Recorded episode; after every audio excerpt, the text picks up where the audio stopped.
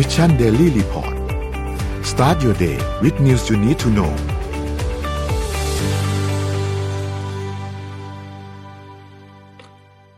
สวัสดีครับยินดีต้อนรับเข้าสู่ Mission Daily Report นะครับ วันนี้เป็นวันที่สองมิถุนายนนะครับ สวัสดีพี่ปิ๊กสวัสดีเอ็มนะครับสวัสดีครับ วันนี้วิทย์รับหน้าที่แทนชานนท์นะฮะเป็นชานนท์ต้องทำเสียงเหมือนกัน โอเค มาลุยฮะเอาตัวเลขมาดูกันสักหน่อยนะครับ วันนี้เป็นวันที่สองการเปิดประเทศอย่างเต็มรูปแบบนะครับ ก็วัคซีนเราก็ฉีดกันไปร้อยสาสิบเจ็ดล้านโดสเรียบร้อยนะฮะผู้ป่วยตอนนี้เขาเปลี่ยนวิธีการรายงานนะพี่ปิ๊กกับเอ็มเห็นไหมเมื่อวานเนี่ยอืมเมื่อวานนี้มันเขาเปลี่ยนตรงกลางที่เป็นข้างล่างสีเอ่อตรงกลางที่เป็นสีเทาๆข้างล่างที่ปกติเป็นตัวเลขผู้เสียชีวิตนะครับ เขาเปลี่ยนฮะเมื่อวานนี้เขาเปลี่ยนมาเป็นตัวเลขอาการหนักตอนแรกผมตกใจเลยเพราะว่ามันเป็นแปดร้อยห้าสิบอืมนะฮะก็ตอนนี้เขาก็มาโฟกัสที่ตัวเลขของผู้อาการหนักแทนนะครับสถานการณ์โควิดก็ดูดีขึ้นนะฮะต่ำพันมาหลายวันแล้วนะครับ ผู้ที่อาการหนักนะครับดัชนีตลาดหลักทรัพย์ไทยเมื่อวานนี้นะครับ ขยับตัวอยู่ในกรอบแคบๆเนาะแต่ลบลงไปสักสามจุดสี่จุดนะฮะส่วนตลาดต่างประเทศเนี่ยก็ยังคงลดเอ่อ นิดหน่อยนะครับเมื่อวานนี้ก็มีสิ่งที่น่าสนใจก็คือว่าธนาคารกลางของแคนาดานะครับ ขึ้นดอกเบี้ยทีเดียว 0.5%แล้วก็ผู้ว่าการธนาคารกลางก็ทำนองว่าขู่ทำนองว่าถ้าเกิดว่ายังเอาเงินเฟ้อไม่อยู่เดี๋ยวขึ้นอีกขึ้นเยอะด้วยนะฮะประมาณนี้นะครับ ก็เลยส่งผลไปทั่วตลาดโลกเลยทีเดียวนะครับ ส่วนน้ำมันนะฮะน้ำมันก็ยังอยู่ในเกณฑ์ที่แพงมากๆเลยนะครับ ตอนนี้ก็ยังอยู่ในแดนบวกตลอดนะครับ เพราะว่าสถานการณ์น้ำมันล่าสุดเนี่ยนะเอ่อดูเหมือนว่า ประเทศในสหภาพยุโรปจะตกลงกันได้แล้วว่าจะลดการนำเข้าน้ำมันจากรัสเซียแบบที่คุยกันไว้จริง ๆ นะครับราคาทองคำขยับเล็กน้อยนะครับ 1,842 เหรียญตามต่อออนซ์นะครับ ส่วนคริปโตเคอเรนซีนะครับเมื่อวานเนี่ยก็อยู่ในแดนลบเล็กน้อยนะครับ แต่อยากจะให้สังเกตว่าตอนนี้เนี่ยบิตบิตคอยน์เนี่ยกลับมาเกือบเกือบๆจะ 32,000 เหรียญแล้วนะครับ ก็หลายคนก็ดูจะสบายใจขึ้นนะฮะ เรามาเริ่มกันเลยดีกว่านะครับ ที่ข่าววันนี้นะครับเอาข่าวแรกก่อนนะขออนุญาตชวนพี่ปิ๊กกับเอ่อพี่ปิ๊กกับน้องเอ็มคุยกันนะครับ รองผู้ว่าคนใหม่เห็นยังฮะอายุอ่าสามสิบสามนะคะ อ่านะครับอืมจริงๆจริงๆเขาก็เป็นคนที่เอ่อไม่ได้ไกลจากจากพวกเรามากนัก ผมก็เคยเจอกันทีหนึ่งครับเคยไปคุยเคยไปคุยงานกับเขาทีหนึ่ง ตอนนั้นเขาก็เป็นเขาเป็นคนน่ารักมากนะครับ คุณสานนท์นะฮะคุณสานนท์หวังสร้างบุญนะครับ ที่ได้รับการจับตาก็เพราะว่าเป็นคนที่อายุน้อยมากๆนะฮะวันนี้เลยจะมาเล่าให้ฟังอะจะมาเล่าเรื่องของคุณสานนท์ให้ฟังหน่อยว่าเป็นยังไงบ้างนะครับ หลายท่านอาจจะเคยได้ยิน Once Again Hostel นะอ่าค่ะนี่แหละฮะคนนี้เป็นคนก่อตั้งทีเนี้ยมันมันก็ไม่ใช่แค่โฮสเทลธรรมดา แต่ว่าเขาเนี่ยเอ่อมีความตั้งใจที่จะทำให้พื้นที่บริเวณนั้นๆเนี่ยนะฮะเหมือนกับเป็น community เป็นเป็นเรื่องของแบบ คล้ายๆกับไปด้วยกันอะคืออมมีมีร้านค้าในต่างๆนานา เศรษฐกิจชุในมชนบริเวๆณนาเดียวกันนะครับค่ะแต่ถ้าย้อนหลังกลับไปเนี่ยสานนท์เองเนี่ยนะครับ ก็เขาจบที่วิศวะจุฬานะครับ เป็นรุ่นน้องผมสิบปีนะฮะขำเลยนะ เป็นอดีตนายกสโมสรนิสิตนะครับ ก็คือเป็นนักกิจกรรมตัวยงเลยนะฮะ แล้วก็เอ่อทำงานประจำอยู่สักห้าปีก่อนมาตั้ง Once Again Hostel นะครับ แล้วก็ทำกิจกรรมเยอะมากเลย ไม่ว่าจะเป็นเรื่องของป้อมมหากาฬนะฮะเอ่อ หรือว่าเป็นเรื่องของเครือข่ายสาธารณะต่างๆ เพียบนะต้องไปดูเยอะมากเยอะมากจริงๆนะครับรวมถึง Locall ตอนนั้นเป็นแพลตฟอร์ม food delivery นะตอนที่โควิดหนักๆนั่นไหมฮะก่อนนั่นน่ะเขาก็เอ่อทำเป็นคล้ายๆกับเอาอาหารย่านเสาชิงช้าประตูผีเยาวราชนางลินจีอะไรแบบนี้นะครับ มามาแล้วก็ส่งเพื่อที่จะลดลดต้นทุนจากพวก delivery service ตอนนั้นนะฮะอืมก็เป็นนักกิจกรรมแล้วก็เป็นคนที่เคลื่อนไหว เอ่อเพื่อสังคมมาก ๆ เลยนะครับเอ่อซึ่งก็ถือว่าสร้างความตื่นตาตื่นใจมากให้กับเอ่อให้กับบรรดาหลายนักข่าวและหลาย ๆ คนว่าเพราะว่าปกติเนี่ยตำแหน่งรองผู้ว่าเนี่ยก็ถือว่าเป็นตำแหน่งที่ค่อนข้างมีต้องเรียกว่า ไม่ค่อยมีเด็กต้องมีๆอายุขนาดนี้ seniority อืมอ่าได้ได้เข้ามาเป็นสักเท่าไหร่นะครับ ก็นี่ก็ถือว่าเป็นสิ่งที่อาจจะเป็นนิมิตหมายใหม่เลยนะ ของการค่ะตั้งเอ่อผู้บริหาร เมืองนะครับ อืมอืมนะฮะก็เป็นกำลังใจให้ทั้งทั้งรองผู้ว่าทั้งสี่ท่านด้วยนะครับ แล้วก็อาจารย์ชาติชาติเมื่อวานก็ก็เล่นก็เล่นก็เล่นมุกตลก บอกว่าทำนองว่าเออมีอะไรก็มาลงที่คนนี้แล้วกันเพราะว่าคนนี้ยังหนุ่มอยู่นะครับสามารถรับแรงประทะได้เยอะนะฮะนะฮะก็ก็อ่าน่ารักดีนะครับอะอันนี้เป็นเรื่องของรองผู้ว่านะครับ คนใหม่จริงๆก็มีอีกสามท่านก็เป็นคนที่ทรงคุณวุฒิมากๆนะฮะแต่ว่าคือคนนี้ได้รับการพูดถึงเยอะที่สุดเพราะว่าอายุอายุยังน้อยน้อยอยู่นั่นเองนะฮะเอาพาไปที่ อัปเดตเรื่องของสงครามเอ่อวันนี้นิดหนึ่งนะครับ เข้าสู่จะครบร้อยวันแล้วเนี่ยนะฮะสงครามรัสเซียยูเครนเป็นยังไงบ้างนะครับ ตอนนี้สถานการณ์การสู้รบทั้งหมดเนี่ย ไปโฟกัสอยู่ที่ทางตะวันออกนะครับ โดยเมืองที่ตอนนี้ดุเดือดที่สุดเนี่ยนะครับ ก็คือเมืองที่ชื่อว่าเซเรโรดอนเนสนะฮะอยู่ทางภาคตะวันออกของยูเครนนะครับขณะนี้ยังมีการโจมตีอย่างหนักเลย เมืองนี้เป็นเมืองเอ่อไซซิ่งกลางๆนะครับมีมีประชากรประมาณแสนคน แต่ว่าตอนนี้ถูก โจมตีจนเหลือประชากรสักหมื่นกว่าคนเองเพราะว่าที่เหลือก็อพยพไปแล้วนะครับ โดยขนาดนี้เนี่ยเขาคาดการณ์กันไว้ว่ากองทัพรัสเซียเนี่ยยึดจุดสำคัญสำคัญไว้ได้ประมาณสักเจ็ดสิบเปอร์เซ็นแล้วนะครับ เมืองนี้เป็นเมืองอที่อยู่ในเขตปกครองลูฮันส์นะฮะซึ่งเป็นหนึ่งในสองเขตปกครองของดอนบาสนะฮะอีกอันนึงก็คือโดเนส ซึ่งถ้าเกิดว่ายึดเมืองนี้ได้นะครับ เป้าหมายต่อไปก็จะเป็นเมืองที่ชื่อว่า ลิซิแซนนะฮะขออภัยถ้าอ่านชื่อผิดเพราะว่าอ่านชื่อยากจริงเอออันเนี้ยมันเป็นเป็นเมืองที่ถ้ายึดได้ก็จะยึดทั้งหมดในเขตปกครองลูฮันส์ได้ทั้งหมดเลยนะครับ ตอนนี้ก็ยังคงมีการถล่มอย่างหนักเลยทีเดียวตอนนี้แผนของรัสเซียเนี่ยเปลี่ยนนิดหน่อยนะฮะคือมีการ condense ปริมาณทหารก็คือลดพื้นที่ลงในการสู้รบลง แต่ว่าเอาเอาทหารเนี่ยเข้ามาเยอะขึ้น เพราะฉะนั้นเนี่ยเอ่อตอนนี้เนี่ยต้องบอกว่าถ้าพูดถึงในแง่ของสนามรบแล้วตอนนี้เนี่ย รัสเซียได้เปรียบเยอะพอสมควรทีเดียวนะครับ ซึ่งเป็นที่มาของอีกข่าวหนึ่งของเรานะฮะก็คือเรื่องของจรวดที่จะถูกส่งจากสหรัฐอเมริกา เรื่องของเรื่องเป็นอย่างนี้ครับน้องเอ็มพี่ปิ๊กคือวันก่อนเนี่ยนะฮะนักข่าวไปถามโจไบเดนบอกว่า ได้ข่าวว่าคุณจะส่งจรวดเอ่อแบบวิถีไกลนะประมาณสักสามร้อยกิโลเมตรเนี่ยนะครับวิถีเนี่ยนะฮะเอ่อให้กับยูเครนเลยนะฮะโจไบเดนรีบปฏิเสธทันทีเลยบอกว่าไม่ไม่ไม่ไม่ส่งไม่ส่งนะตอนหลังเนี่ยโฆษกสำนักข่าวก็ออกมา ย้ำอีกทีว่าจะไม่ส่งจรวดที่มีพิสัยไกลขนาดนั้นเนี่ยไปให้กับทางยูเครนนะครับเหตุผลก็เพราะว่าถ้าส่งจรวดพิสัยไกลขนาดนั้นไปเนี่ยนะสามร้อยกิโลเมตรเนี่ยนะฮะเอ่อจรวดนั้นจะสามารถถูกนำไปยิงเข้าไปในพื้นที่ของรัสเซียได้อย่างสบายๆเลยทีเดียวนะครับ แล้วมันก็ไกลเกินกว่าพื้นที่สู้รบที่อยู่ในยูเครนด้วย อย่างไรก็ดีนะครับ โจไบเดนก็มาเขียนเอ่อเขาเรียกว่า op-ed นะฮะเป็นเป็น ลงเป็นเป็นบทความนะครับที่ลงในนิวยอร์กไทมส์นะฮะเมื่อวันอังคารที่ผ่านมาก็คือ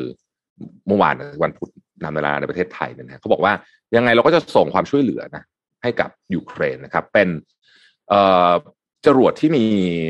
ต้องใช้คำว่ามีมีพิสัยการยิงที่ไกลขึ้น คือปัจจุบันนี้เนี่ยปืนใหญ่ที่สหรัฐส่งให้ที่ชื่อว่าฮาวเวเซอร์เนี่ยนะครับมันยิงได้มาณสักที่ห้ากิโลเท่านั้นเองนะฮะทีนี้เขาจะส่งอันใหม่ให้นะครับ ซึ่งมันมีชื่อเล่นว่า HIMARS ย่อมาจาก High Mobility Artillery Rocket System นะฮะซึ่งมันมีพิสัยหลากหลายนะครับ แต่ตัวที่จะส่งให้เนี่ยจะมีพิสัยประมาณสักแปดสิบกิโลเมตรนะครับ คือไม่ถึงสามร้อยแต่ตัวตัวนี้จริงๆสามร้อยก็มีมันขึ้นอยู่กับจรวดที่เขาไปใส่นะฮะแต่ว่าเขาเลือกอันที่อันที่พิสัยใกล้เหตุผลก็เพราะว่าเขาไม่มีความกังวลนะว่าถ้าเกิดว่าไอ้จรวดมันดันไปตกในรัสเซียเมื่อไหร่แล้วก็คราวนี้เรื่องใหญ่เลย เพราะถือว่าเป็นการ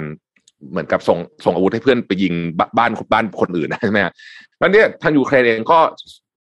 รับปากนะครับว่าจะไม่ใช้ยิงข้ามพรมแดนไปเด็ดขาด อย่างไรก็ดีเนี่ยรัสเซียนะครับรัฐมนตรีต่างประเทศบอกเลยว่าเออ นี่คือการเขาใช้คำว่า direct provocation ก็คือเป็นการแบบแบบยุยงโดยตรงอะไรแบบนี้นะฮะก็ลองติดตามกันต่อไปนะครับ สงครามยังคงดุเดือดทุกวันนะฮะแต่กี้นี้พี่แท็บพูดถึงจรวดนะคะ เอ็มนึกถึงคนหนึ่งก็คืออีลอนมัสซึ่งซึ่งอาจจะไม่ได้เกี่ยวกับเรื่องสงครามยูเครนสักเท่าไหร่ แต่ว่าเกี่ยวกับเรื่อง work from home ค่ะ เมื่อวานเนี้ยอีลอนมัสเนี่ยเขาออกมาทวีตค่ะ เขาบอกว่าเออเดี๋ยวนะคะ คือไม่ได้ไม่ได้เป็นทวีตทีเดียวมันโดน cap มาอีกทีหนึ่งอีลอนมัสก์เนี่ยบอกว่า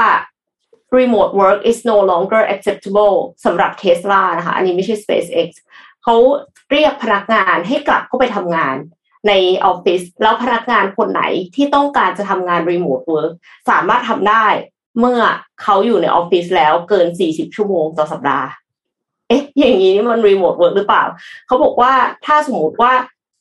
ไม่ทำงาน minimum I mean minimum of 40 hours per week or depart Tesla คือถือว่ายินยอมลาออกไปเลย เพราะว่าสิ่งนี้คือน้อยกว่าที่คนที่ทำงานอยู่ในโรงงานอะจำเป็นจะต้องทำด้วยซ้ำเหมือนกับว่ามันไม่แฟร์สำหรับคนที่จะทำงานในโรงงาน แล้วเสร็จแล้วก็มาย้ำอีกทีหนึ่งว่าอันเนี้ยเขาซีเรียสนะ กลายเป็นว่ามันสวนกระแส firm อื่นๆนะคะ ซึ่งซึ่งเอ็มเชื่อว่า ใช่ซึ่งเอ็มเชื่อว่าจริง ๆ engineer ของของเทสลาก็คือไม่ได้ไม่ได้มีทางเลือกน้อยไปกว่า engineer ของ Apple หรือ engineer ของ Google ซึ่งมันมีการสมองไหลมาแล้วก่อนหน้านี้ตอนที่มีการประกาศให้กลับเข้าไปออฟฟิศอะค่ะ ใช่ไหมคะพี่ปิ๊กคือส่วนกระแสว่าพรมโฮมเลย แต่ว่าแต่ว่าคืออีลอนมัสก็คืออีลอนมัสแหละเพราะว่าเขาก็ เขาก็เป็นสไตล์การทำงานแบบหนึ่งอะก็คือไปเขาเคยทำไปงานหนัอ่านกที่ลูกน้องเขาเขียนว่าลูกน้องเก่าอะอืมคือเขาบอกว่าแบบโหดคือเป็นคนที่โหดมากอะ เออ เพราะนั้นก็เราก็ไม่ค่อยแปลกใจเท่าไหร่ที่เห็นข่าวนี้พูดจริง ๆ อืม คือบางทีเราต้องเข้าใจอย่างแรกเลยนะ ตัวงานแต่ละอย่างไม่เหมือนกันจริงๆบางงานใช่บางงานมัน work from home ไม่ได้งานบางงาน work from ค่ะ home ได้เพราะฉะนั้นเนี่ยเวลาเราเราอ่านเรื่องข่าวกระแส work from home อะไรอย่างเงี้ยแล้วก่อนที่เราจะเอา ไอ้เจ้าเรื่องของ work from home มามาพิจารณากับงานตัวเอง ผมว่าอย่างแรกมันต้องเข้าใจก่อนแหละว่างานเราเองหนึ่งทำ work from home ได้จริงหรือเปล่า คือถ้าทำได้ประสิทธิภาพเท่าเดิมกับที่ไปเวิร์กที่ออฟฟิศหรือเปล่า อันนี้เนี่ยอันนี้คือสำคัญที่สุดกับสองก็คือเรื่องของตัวละมัสเองเนาะก็เราก็เข้าใจแหละว่า มันจะเป็นสะท้อนให้เราเห็นภาพอีกอย่างมันก็คือถึงแท็บทูเมื่อกี้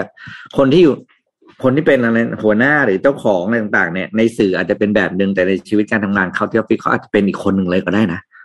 อืม อืมอืมคือแบบเพราะฉะนั้นอย่าไปแบบว่าอินมากอินมาก เอาคนที่คนสนใจที่สุดคือใครรู้ไหมคือหัวหน้าเราเองเออจริงค่ะ อืมหัวหน้าเราเป็นคนแบบไหนจับสไตล์ให้ถูกเพราะบางทีหัวหน้าเราก็ บางคนก็ชอบจริงแล้วก็ยังเป็นเหมือนเหมือนเหมือนที่เอ็มบอกอะหัวหน้าชอบให้ลูกน้องเข้าออฟฟิศแต่ถ้าเกิดเข้าออฟฟิศแล้วงานมันจบงานมันเรียบร้อยได้เร็วผมว่ามันก็โอเคนะก็จะได้แบบเออ ก็โฟกัสกันที่งานไปแล้วหลังจากนั้นก็ค่อยว่ากันเช่นถ้าอย่างอีลอนมัสก์เนี้ยสมมติว่าเขาบอกสี่สิบชั่วโมงต่อสัปดาห์ แปลว่าหลังจากนั้นเขาอาจจะไม่ยุ่งกับเราเลยก็ได้นะอืม เออ แต่ว่าโอ้ต้องขออันนี้หน่อยนะแบบ แสดงความชื่นชมเราเลย เมื่อวานนโยบาย เอ้ยอะไรเขาเรียกสวัสดิการใหม่ของสีจันทร์ใช่ไหมอ่าเอออันนี้ อันนี้ อันนี้แบบ เออ เจ๋งอะ เป็นผมเชื่อว่านี่จะเป็นจุดเปลี่ยนอันหนึ่งนะ แบบว่าทำให้หลาย ๆ บริษัทหันมามีสวัสดิการแบบนี้ดีขึ้น อันนี้ อันนี้ขอ ขอคารวะบอสสามเจาะขอบคุณครับจริงค่ะอ่าเป็นไวรัลเลยค่ะ ไวรัลในอืมในอืมอันนี้ชัอันนนี้ขอคารวะสามจอกเลยอันนี้แบบ ถือว่าเป็นอะไรที่แบบเป็นเป็นก้าวใหม่เหมือนกัน ดีใจอืมดีใจครับที่ขอบคุณที่มีอะไรคอรับย่างนี้ออกมา ก็เราก็อยากจะให้พนักงานมีความสุขกันนะก็เขาก็ เราผมว่าเรายิ่งยิ่งยิ่งผ่านวันไปเรื่อยๆเราจะพบว่าเอ่อ performance ของคนเนี่ยมันไม่ได้ขึ้นอยู่กับ เอ่อจำนวนจำนวนจริงอืมๆงานลักษณะใหม่ด้วยอะมันเป็นนี่มันเป็นเรื่องของไอ้นี่จริงๆอะมันเป็นเรื่องของความความพึงพอใจระหว่างกันและกันเนาะผมว่าต้องเป็นอย่างนี้อืมอืมอืมนี่เอ็มอีกหน่อยจะมีสีจันทร์จะมีสวัสดิการอะไรายกันรู้ไหมออกมา อะไรให้ให้ซีโอลาได้ไม่จำกัด ซีโอก็ลาไม่จำกัดอยู่แล้วไม่สนใจเลยซีโอแบบว่าซีบอกเหนื่อยมากแบบไม่ไหวแล้วขอลาแบบปีพักหนึ่งใจมีมีลาพักใจเพราะฉะนั้นอันนี้คือใช้ได้อยู่แล้วพักซีบ้างโออืมซีโอบอกขอลาพักใจแบบไม่มีพักทั้งกำหนดปีห้ามเลยลูกน้องตามงานด้วยนะเออ ห้ามโทร เออ ห้ามโทร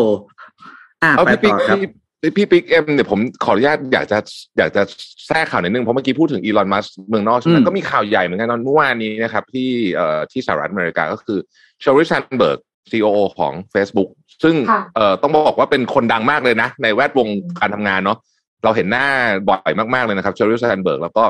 เป็นหนึ่งในคนต้องเรียกว่าเป็นคู่หูมือขวาเลยก็ได้นะฮะของมาร์คซักเคอร์เบิร์กนะครับ ก็บอกว่าประกาศว่าจะลาออกจาก Facebook นะครับค่ะหลังจากทำงานมา 14 ปีนะครับอืมก็เป็นการตกลงกันเรียบร้อยระหว่างมาร์คซักเคอร์เบิร์กกับเชอริลแซนด์เบิร์กซึ่งเป็นคนสำคัญจริง ๆ นะฮะค่ะคือเชอริลแซนด์เบิร์กเนี่ยเรียกว่า run งานทุกอย่างให้มาร์คซักเคอร์เบิร์กมาร์คซักเคอร์เบิร์กเลยมีเวลาไปคิดเรื่องใหม่ๆ พวกนี้ต่างๆนานานะครับ ก็เชอริลแซนด์เบิร์กเนี่ยนะฮะต่อก็มาร์คซักเคอร์เบิร์กก็เขียนถึงแบบแบบเขียนดีมากๆเลยนะบอกว่าเอ่อตอนที่เชอริลมาเนี่ยเขาอายุ 23 มาถึงตัวมาร์คซักเคอร์เบิร์กนะครับ แล้วก็บอกว่าเขาไม่รู้เรื่องอะไรเลยเกี่ยวกับกับการ run บริษัทนะเชอริลแซนด์เบิร์กเป็นคน run เขาก็พยายามที่จะสร้าง product ต่างๆ ขึ้นมาเงี้ยก็ต้องบอกว่าต้องขอบคุณมาก ๆ เลยจริง ๆ แล้วก็ ทุกการเติบโตเติบโตของ Facebook ตั้งแต่วันนั้นจนถึงวันนี้เนี่ยมีเชอริลอยู่ในในนั้นทั้งสิ้นนะครับเชอริลแซนด์เบิร์กเนี่ยเป็นคนเล่าให้ฟังนิดหนึ่งคือนอกจากเป็นคนดังแล้วเนี่ยจริงๆแล้วเขาเป็นเขามีประวัติที่น่าสนใจมากนะครับเพราะมีหนังสือเล่มหนึ่งที่ที่เขียนถึงตอนที่เขาสูญเสียสามีไป เธอสูญเสียสามีไปคือ คือเรื่องมันเศร้ามากคือถ้าผมจำเรื่องไม่ผิดนะเขาไปเที่ยวกันอยู่ที่เม็กซิโกนะฮะแล้วก็ เชอริลแซนด์เบิร์กนั่งทำงานอยู่ข้างบนบ้านเนี่ยแล้วก็สามีลงไปวิ่ง treadmill แล้วก็หัวใจวายเลย อะไรแบบเนี้ยนะฮะแล้วแล้วเธอก็คือแบบช็อกมากเขาบอกว่าตอนนั้นเนี่ยเอ่อแบบนั่งทำงานไปก็ร้องไห้ไปอะไรแบบเนี้ยนะฮะหมายถึงว่าหลังจากนั้นกลับมา แล้วก็เขาแล้วหลังจากนั้นเธอก็เขียนหนังสือเล่มนี้ขึ้นมา เพื่อที่จะเดี๋ยวเดี๋ยวขอหาชื่อหนังสือก่อนเพื่อที่จะเหมือนกับบอกคนว่าจะโคบกับความเศร้าอย่างไงประมาณนั้น เอาพูดถึงหนังสือพี่ปิ๊กมีแต่งหนังสือนี่ใช่ไหม ก่อนไปอ๋อข่าวใช่ครับไปใช่ครับ เมื่อวานนี้เนี่ย เป็นวันแรกเนอะที่โอ้โหเมื่อวานนี้เป็นวันแบบเป็นวันแห่งการเริ่มต้นหลายๆอย่างมากเลยนะเอ่อนอกจากการรับรองอ๋อโนนอกจากวันเขาเรียกว่าเป็นวันแรกกับเป็นทางการของของอาจารย์ชาชาติแล้วก็เป็นวันแรกที่การมีการบังคับใช้เรื่องของ PDPA อ๋อใช่ใช่ใช่นะครับใช่ PDPA เนี่ยวันที่หนึ่งมิถุนายนเริ่มบังคับใช้อย่างเป็นทางการนะครับ ก็เลยมีหนังสือที่เป็นผมคิดว่าเป็นเป็นเป็นหนังสือที่น่าสนใจนะครับ ก็คือ PDPA ฉบับเข้าใจง่ายนะครับความน่าสนใจคือคือ PDPA เป็นเรื่องเกี่ยวกับกฎหมายกับวิธีการระเบียบการบังคับใช้ใช่ไหมเพราะฉะนั้นการการอ่านตัวหนังสือเนี่ยมันจะยากทีนี้เล่มนี้เขาก็เลยทำมาเป็นการ์ตูนครับ โดยการ์ตูนจากทีมงานของขายหัวเราะอืมมาวาดอ่านะครับ แล้วก็ให้เล่าเล่าให้ฟังเรื่องของกฎระเบียบความเข้าใจที่ถูกต้อง แล้วก็มีเคสอะไรต่างๆ ก็ พอสมควรแหละนะครับ ทีนี้ก็เลยเอามาแจกให้กับ ผมก็เลยไปไถมา แล้วก็เอามาแจกให้กับไถแฟนๆแฟนมิชชั่นเดลี่รีพอร์ตนะครับสิบเล่มด้วยกันนะครับ โดยให้พิมพ์เข้ามาในคอมเมนต์นะครับแต่ขอภาพต่อไปด้วยเขาจะบอกเอ้ยเขาบอกให้เขียนว่าอะไรนะคาดเราคาดหวังอะไรจากการมีระเบียบของ PDPA นะครับ อืมอืมให้พิมพ์เข้ามา ทีนี้ถามว่า PDPA หลายคนเนี่ยเขาสรุปสั้นๆ มาให้ฟังประมาณนี้ก็คือ PDPA เนี่ยหลายคนจะกลัวมากเห็นผมเห็นว่าฟีดในเฟซอะไรเต็มหมดเลยอย่างเงี้ยน้องน้องทาโร่เขาบอกว่าเฮ้ยมันมีหลายเรื่องที่เราเข้าใจผิดนะ ก็เลยแคปชั่นมาให้ฟังสั้นๆ เช่นไอ้ไอวัตถุกรรมประสงของการใช้ PDPA ก็คือ ถ้ารูปต่างๆที่เราใช้ไม่เป็นการใช้เพื่อเชิงพาณิชย์โอเคนะครับ แล้วก็แบบไม่ต้องไปขอความยินยอมแบบประเภทที่เราถ่ายรูปไปแล้วเราไปติดเพื่อนติดใครเข้ามาแล้วก็เราเอารูปนั้นลงภาพไม่ใช่เพื่อการพาณิชย์ไม่เป็นไรหรือผมผมถ่ายรูป น้องเอ็มแล้วหลังหลังน้องเอ็มมีคนเดินผ่านไหวๆอะไรอย่างเงี้ย อย่างเงี้ยไม่ต้องไปขอเขานะครับ แล้วก็ประเภทที่บอกว่ากล้องเชิงพาไอ้กล้อง CCTV เนี่ยก็บอกก็เห็นมีกับไอ้บทความเขียนกันเยอะแยะว่าต้องระวังจริงไม่เกี่ยวนะครับ เพราะว่ามันเป็นเพื่อเพิดมันคือเพื่อรักษาความปลอดภัยของที่พักอาศัยเพราะฉะนั้นไม่ต้องไปขอใครนะครับอืมแล้วก็มีรายละเอียดอะไรอีกหลายอย่างเลยที่หลายๆ คนยังเข้าใจผิดนะครับ มีหลาย ๆ อันที่ลอยบทความต่างๆยังเข้าใจผิดไปหาอ่านกันได้ อืมอยากรู้ก็พิมพ์คอมเมนต์เข้ามาว่าเราคาดหวังอะไรจากการมีกฎหมายเรื่อง PDPA ออกมานะครับ เดี๋ยวสมมูลจะจัดการนะครับ แจกให้กับผู้ชมสิบรายการด้วยกันวันนี้ เมนแล้วก็แชร์ด้วยนะกันนะครับ เมนแล้วก็แชร์ด้วย อืมเป็นเรื่อง10ที่เป็นประโยชน์มากๆค่ะ เพราะว่าคือหมายถึงว่าอืมมันเกี่ยวข้องกับทุกคน แต่ว่าเรื่องใช่กฎหมายเนี่ยไม่มีใครอยากอ่าน คือแบบมันอ่านยาก แล้วก็อืมในกฎในแบบอันนี้ถ้ายากมากอืมยากมากพี่ยังทำความเข้าใจอยู่วันนี้งง น่าจะหลายร้อยหน้า แต่ว่าอันนี้คือมาเป็นรูปแบบการ์ตูน ย่อยง่าย ย่อยมาแล้วนะคะ ก็พิมพ์กันอืมเข้ามาค่ะ พี่แทบคะเออชื่อชื่อเรื่อง option B หรือเปล่าคะของอ่า Sheryl ใช่ครับ Sandberg อะชื่อ option B ถูกต้องชื่อ option B ครับ ลองไปอ่านดูคือหนังสือเล่มเนี้ยเอ่อเชอริลแซนด์เบิร์กเขียนด้วยด้วยการพูดคุยกับอดัมแกรนต์อดัมแกรนต์เป็นเพื่อนโอ้โหอดัมแกรนต์ที่เป็นอาจารย์นะอืมอืมอืมที่ดังๆอะนะครับ เออก็เป็นอืมก็เป็นหนังอสือดัมเล่มอดัมแกรนต์ที่ Think Again อ่าอดัมแกรนต์ที่เขียนใช่นั่นแหละคนนั้นแหละนะฮะเออผมมีข่าวเอ่ออดัมแกรนต์ช่วยเขียนด้วยเออใช่จำจำได้ละอดัมแกรนต์ช่วยเขียนด้วยนะครับใครที่แบบแบบรู้สึกว่า stuck อยู่กับความเศร้าอะไรในเล่มหนังสือเล่มนี้ดีมากนะฮะเอ่อผมผมมีข่าว breaking news เข้ามานิดนึงนะครับ ขอขออนุญาตทั้งสองท่านนะฮะเอ่อที่เมืองทูซาโอกลาโฮมานะครับ เมื่อกี้นี่เองนะครับ มีข่าวว่ามีการกราดยิงกันในเอ่อเอ่อพื้นที่ของศูนย์การแพทย์เซนต์ฟรานซิสนะฮะ ซึ่งล่าสุดเนี่ยมีการยืนยันว่ามีผู้เสียชีวิตแล้วสามรายนะครับเอ่อหนึ่งในนั้นคือคนที่เป็นมือปืนนะฮะอันนี้เราเราทราบข่าวมาประมาณนี้ตอนนี้นะฮะเดี๋ยวถ้ามีพรุ่งนี้อาจจะรายงานข่าวเพิ่มเติมได้นะครับแต่อยากจะพูดถึงประเด็นเรื่องปืนในสหรัฐนิดหนึ่งนะครับ ว่าตอนนี้เนี่ยเรียกว่าเป็นดีเบตที่ร้อนแรงมากนะฮะอย่างที่เราทราบกันดีอยู่ว่าไอ้เรื่องนี้มันมานานแล้วนะแต่มันค่ะมันก็แก้เลยไม่ค่อยได้เท่าไหร่คือเขาพยายามจะเพิ่มความเข้มงวดของกฎหมาย แต่ว่า คือผมพยายามไปศึกษาทำความเข้าใจเรื่องนี้นะ คือคนที่สหรัฐเนี่ยเขาคิดว่าการมีปืนเนี่ย เป็นสิทธิ์หมายถึงว่า คือใครๆก็ซื้อเขาบอกว่า คืออย่างจำจำเคสคราวที่แล้วได้ใช่ไหมที่ยิงที่เท็กซัสอะคืออืมค่ะไม่กี่วันนี้เองนะอาที่ที่แล้วเองมั้งไม่กี่วันนี้เองเนี่ย อายุสิบแปดเนี่ย ยังดื่มเหล้าไม่ได้นะใช่ใช่ไหมซื้อเหล้าไม่ได้เหล้าต้องยี่สิบเอ็ดแต่ว่าซื้อปืนได้ฮะคือคือคนเขาก็เลยแบบว่า เนี่ย อืม คือก็มีการถกเถียงกันนะครับ แต่ก็อย่างที่ทราบกันดีว่าเรื่องนี้ไม่ง่ายเลย กับกับสหรัฐอเมริกาเรื่องของปืนนะฮะเพราะว่าที่นู่นเขาซีเรียสมาก ๆ เลยประเด็นเนี้ยนะฮะอืมค่ะ เอ็มขอพาไปอ่าพี่เอ็มก่อนนะครับ เอาเลยครับ ลุยครับ เอ็มขอพาไปที่ข่าวเทคโนโลยีที่เกี่ยวกับสิ่งแวดล้อมสักนิดนึงค่ะ เป็นเรื่องของต้นไม้ค่ะ คือจริง ๆ ตอนก่อนหน้านี้พี่แท็บพูดถึงเรื่องการขาดอาหารเยอะมากเลย แล้วส่วนหนึ่งของอาหารเนี่ย มันก็มาจากต้นไม้ใช่ไหมคะ หมายถึงว่ามาจากแพลนทีนี้การที่เรา จะสร้างไม้เนี่ย มันหมายถึงว่ากว่าจะปลูกต้นไม้ได้อะมานานเนาะแล้วก็คือเวลาเอาจะเอาไม้ไปใช้บางทีก็ต้องตัดไม้ทำลายป่า แต่ว่านักวิทยาศาสตร์เนี่ยล่าสุดเขาคิดคนวิธีการสร้างไม้ขึ้นในห้องปฏิบัติการค่ะคือปกติแล้วเนี่ยเราจะพูดถึงว่าเวลาที่อวัยวะของเราสูญเสียไป เราพยายามที่จะเอามาซ่อมแซมเนี่ยจะใช้สเต็มเซลล์ใช่ไหมคะแต่ว่าเอ็มเพิ่งรู้ค่ะ ว่าเขาใช้สเต็มเซลล์ ของพืชในการเพาะพืชขึ้นมาได้ค่ะพี่แท็บพี่ปิ๊กคือแบบว่ามัน wow ว่าเขาเขาบอกว่าคนเราเนี่ยนะคะหมายถึงว่าเซลล์ของสัตว์เนี่ย ตอนที่ยังเป็นตัวอ่อนอยู่ในท้องแม่ มันจะมีสเต็มเซลล์ที่ยังเป็นยังแบบสามารถบอกได้ว่าสเต็มเซลล์นี้เดี๋ยวในอนาคตจะไปเป็นอะไรก็ได้ ยังไม่ได้แบบถูกกำหนดแน่นอนว่าจะเป็นสเต็มเซลล์ที่เป็นเซลล์ตับเป็นเซลล์ กระดูกสันหลังเป็นเซลล์เม็ดเลือดอะไรเงี้ย คือจริง ๆ แล้วปัจจุบันเนี่ยคนเราอะ คือตั้งแต่ตอนที่เป็น embryo ขึ้นมาเป็นจนถึงเป็นเป็นมนุษย์เป็นเด็กเนี่ย หลังจากนั้นอะสเต็มเซลล์มันจะมันจะเหลือที่กระดูกไขสันหลัง แต่ว่าสเต็มเซลล์กระดูกไขสันหลังเนี่ย มันเอาไว้สร้างเม็ดเลือด หมายความว่าอยู่ๆจะเอาสเต็มเซลล์ไปสร้างตับเลย ก็อาจจะทำไม่ได้ แต่ในขณะที่เป็นพืชอะค่ะ ไม่เหมือนกัน เขายังมีสเต็มเซลล์นี้อยู่ ถึงแม้ว่าพืชเนี่ย จะเป็นแบบพืชยืนต้น ไม้ยืนต้นแล้วอะไรเงี้ย คือด้วยความที่พืชอะ ไม่สามารถที่จะ move ได้ คือมันต้องอยู่กับที่ ดังนั้นมันก็เลยต้องปรับตัวเยอะมากพอมันต้องปรับตัวเยอะมากเนี่ย มันก็มีสเต็มเซลล์ในแบบที่สามารถจะเปลี่ยนเป็นเซลล์อย่างอื่นได้ เสมออยู่ในอยู่ในพืชอะค่ะเขาก็เลยเอาสเต็มเซลล์นี้แหละ มาเพาะแล้วก็สร้างให้เป็น ให้เป็นใบก็ได้ ให้เป็นดอกก็ได้ ให้เป็นรากก็ได้ค่ะ ก็เลยทำให้สามารถเอาเซลล์ที่เก็บรวบรวมมาจากส่วนหนึ่งส่วนใดของต้นไม้เนี่ยมากลายเป็นเนื้อไม้ได้อย่างสมบูรณ์ โดยไม่จำเป็นต้องเพาะต้นกล้าให้เป็นต้นไม้ใหญ่ นักวิทยาศาสตร์เนี่ยเก็บรวบรวมเซลล์ของใบต้นบานชื่น เอาไปเพาะเลี้ยงในอาหารเหลวที่รวมไปด้วยสารอาหารและฮอร์โมน คือมันมีฮอร์โมนพืชที่เป็นกุญแจสำคัญเปลี่ยนเซลล์ธรรมดาให้กลายเป็นเนื้อไม้ได้ เช่นเดียวกับการเปลี่ยนสเต็มเซลล์จากมนุษย์ ที่สามารถทำให้เซลล์เนี่ยเปลี่ยนไปทำหน้าที่เฉพาะได้ด้วยฮอร์โมน การเพาะเลี้ยงสเต็มเซลล์ของพืชเนี่ย จะมาทำเป็นเนื้อไม้ได้ด้วยเครื่องพิมพ์สามมิติค่ะ 3D printing เข้ามา เข้ามามีบทบาทอีกแล้วนะคะ เครื่องพิมพ์ชีวภาพสามมิติเนี่ย ทำให้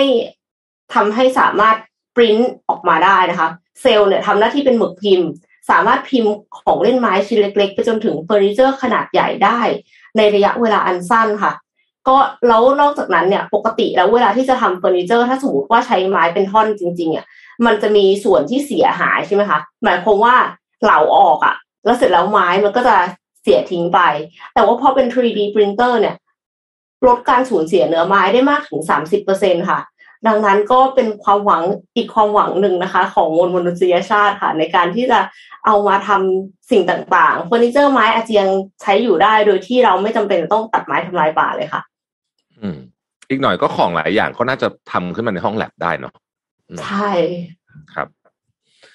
อ่าเดี๋ยวพาไปดูเนื้อหาเรื่องเงินเฟ้อนิดหนึ่งนะครับ จาก s อ e c นะครับ เป็นเรื่องที่คิดว่าเราควรจะเข้าใจนะ เพราะแทบแทบเกรงคิดเหมือนกันว่าเดี๋ยวนี้เรื่องเศรษฐศาสตร์เนี่ยเฮ้ยเราไม่ไม่เข้าใจไม่ได้แล้วนะคือเราเราคือจะเมื่อก่อนเราจะเป็นอย่างนี้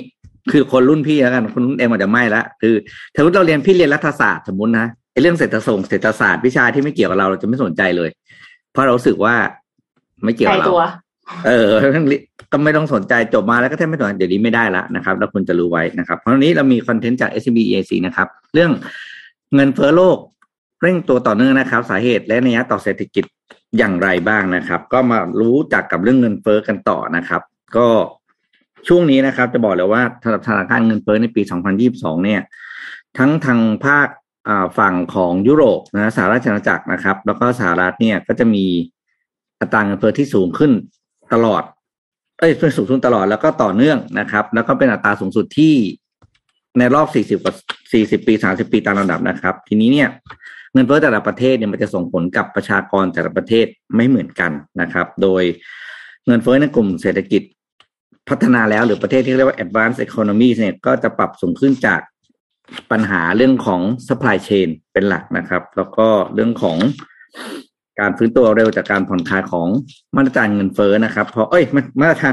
โควิดนะครับทำให้เงินเฟ้อเนี่ยเพิ่มขึ้นสูงขึ้นนะครับ ส่วนในเงินเฟ้อในเรื่องประเทศของกลุ่มเศรษฐกิจ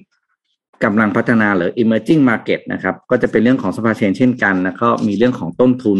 โดยเฉพาะต้นทุนด้านพลังงาน เสริมเข้าไปอีกอย่างหนึ่งทำให้ปัญหาเงินเฟ้อเนี่ยเพิ่มขึ้นนะครับ ทีนี้ EIC มองว่าแนวโน้มของเงินเฟ้อเนี่ย ยังจะอยู่ในระดับที่สูงอย่างต่อเนื่องในปีนี้นะครับ แต่จะชะลอลงเล็กน้อย ในช่วงครึ่งปีหลังของปีนะครับ แล้วก็ปรับลดลงเข้าใกล้ระดับเป้าหมายของธนาคารกลางได้ในปี 2023 นะครับ ซึ่งสิ่งที่จะเป็นตัวหนึ่งที่ทำให้คาดการได้ยากเลยก็คือเรื่องของสถานการณ์รัสเซียยูเครนนั่นเองนะครับ แล้วก็ผลกระทบจาก เงินเฟอ้อต่อเศรษฐกิจโลกแล้วก็เศรษฐกิจไทยมีอะไรบ้างนะครับ ต่อเศรษฐกิจโลกเนี่ยเงินเฟอ้อที่เพิ่มขึ้นจะกดดันการฟื้นตัวของเศรษฐกิจโลก ผ่านการบริโภคและการลงทุนที่จะชะลอลงรวมถึงการค้าโลกด้วยนะครับทำให้อ่าเงินเฟอ้อเนี่ย